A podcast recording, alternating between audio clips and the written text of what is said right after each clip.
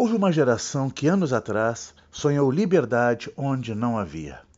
Essa geração de jovens e de estudantes, apaixonada por música e literatura, reunida muitas vezes em grupos de idealistas até ingênuos, sem cometer crime algum, conheceu o peso e os perigos da política em um país dominado pela repressão.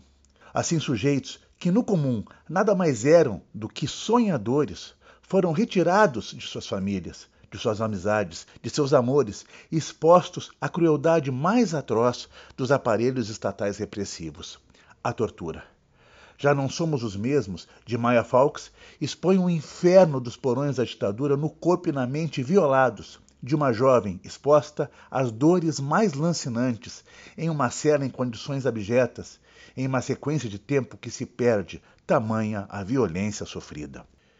O título do romance, retirado de uma canção da época, alegoriza dois elementos que se associam quando o Estado opera seu aparato repressor contra quaisquer princípios humanos. Por um lado, está a força dos hinos que impulsionavam a juventude no anseio por mudanças, por transformações que levassem justiça à sociedade. Por outro, há uma espécie de constatação. É impossível ser o mesmo depois de tanta dor.